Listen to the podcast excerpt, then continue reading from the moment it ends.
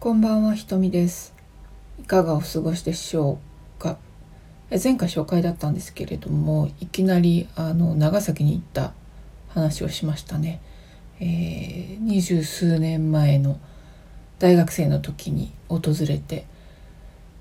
たまたま入った古本屋さんで出会った本で、えー、作家ベッシーヘッドと出会うきっかけとなって人生変わっちゃったのでその古本屋を探しに長崎へ出かけたという話をしたんですけれどもというかそもそもそのベッシーヘッドという人って誰みたいなところだと思うので、まあ、その話をしようかなって思ったんですけれどもまず私はですね、えー、普段はまあ、開発コンサルタント途上国の国際協力の仕事を、まあ、会社員でやってるんですけれども今は諸事情あってお休みしていますなんでそれとは別に大学生の頃からですね追いかけているのが南アフリカ出身の作家ベッシー・ヘッドという人なんです。でその人がどういう人かっていうと、まあ、ここでは簡単にごく簡単に言おうかなと思うんですけれども1937年の南アフリカに生まれた人です。でお父さんが誰だかわからないんですけれどもおそらくアフリカ人でお母さんが白人の女性で南アフリカといえば皆さんご存知の通り人種差別人種主義政策をとった、まあ、アパルトヘイト国家だったわけでなんですね。で1937年時点すでにあの異人種間の性行為とか結婚とかを禁止する法律があったのでつまり作家ベッシー・ヘッドという人は違法な出生だったということになります。でしかもお母さんが精神病院に入れられていてそこでベッシーとは生まれるんですねでお父さんは誰だかわからないと。で孤児院で育って教育を受ける。ででアパルト兵とかでジャーナリストになってやがて同じジャーナリストと結婚して子供を設けるんですけれども、えー、1960年代にアパルトヘイトが、まあ、厳しい状況になってベッシーヘッドは国を出ることを決めます。政治活動に関わっていたベッシーヘッドは南アフリカ政府からパスポートをもらうことができなかったんですけれども二度二度と帰国を許さない出国許可証というものだけを持って小さな子供のまだ小さな子供を連れて南アフリカの隣のボツワナ当時のベチュワナランドですね。今は独立してボツワナその後のボツワナに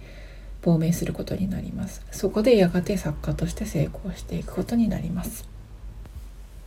アパルトヘイト時代にですね南アフリカの作家は、あ、反反政府的なものを書けば出版禁止になったりいわゆるバーンといってですねまあ、あの厳しいの制裁を受けたりといったことがあったんですけれども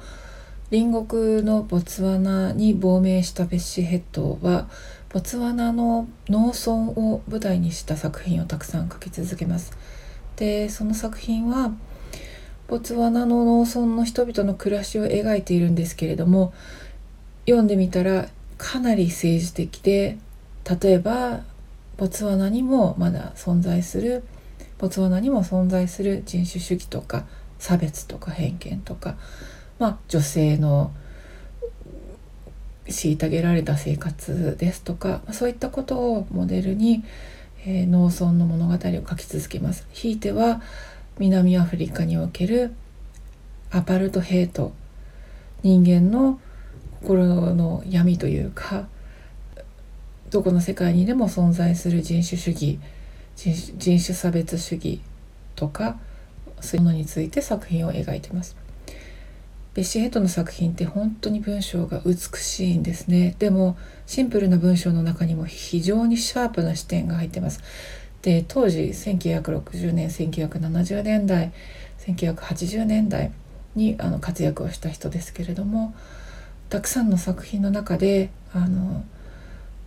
人種人の心の中に住む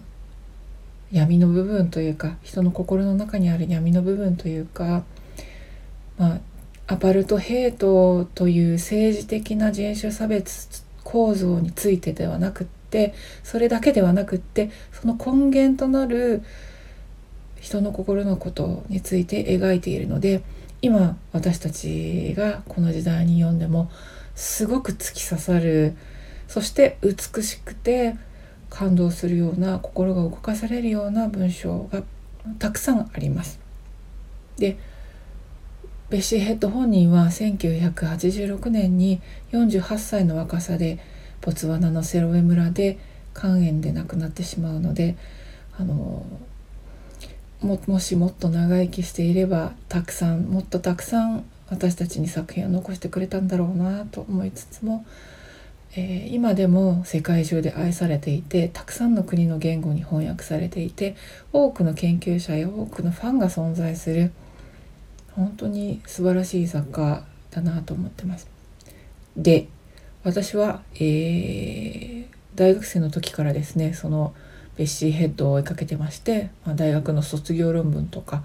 えー、修士課程に行ったんですけれども修士課程の修士論文とか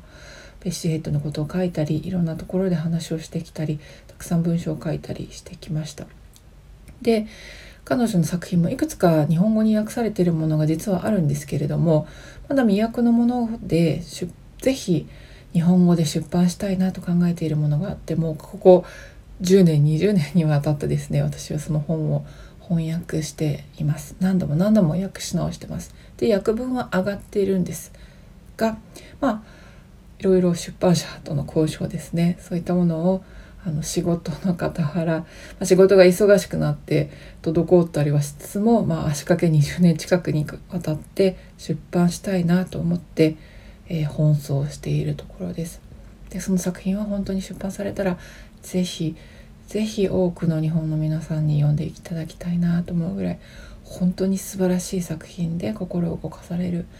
たくさんのメッセージが詰まった美しい文章になってます。でそれを自分の言葉で日本語でお届けしたいなと思っているところです。でまあベッシーヘッドについては細かいことはですねあの私のノートの方に、え、マガジン「ベッシーヘッドとアフリカと」というのを、えー、作ってますのでそちらの方で書いてあります。のでもし興味ある方は見ていただければ嬉しいです。プロフィールにリンクが貼ってあります。またベッシーヘッドの作品からですねあのちょこちょこっと抜粋してで自分の訳で、えー、紹介したものも載せています。で本当に素晴らしい作品素晴らしい言葉がたくさんあるので触れてみたいなという方は是非それもノートの方で、えー、雨雲のタイプライターというマガジンがありますのでそちらをご覧いただければと思います。またツイッターでも、えー、時々ですねベッシーヘッドの言葉を今日のベッシーヘッドということで流していますのでそちらもフォローいただけたら嬉しいです。なので詳しいことをですね話し始めると本当にキリがないんですけれどもあの作家ベッシーヘッドって誰じゃと思われた方がもしいらっしゃったらまあノートの方を見ていただければなと思います。で雨雲ラジオなんですけれどもまああのかっちりとですねこれを話そうあれを話そうとプランをしないままにですねちょっとずつ思いついたことをお届けできればなと思います。そしてその言葉が、まあ、誰かの心に届いたらまあそれでいいんじゃないかなと思っています。え今日もお付き合いいただいた方ありがとうございました。雨雲ラジオひとみでした。ごきげんよう。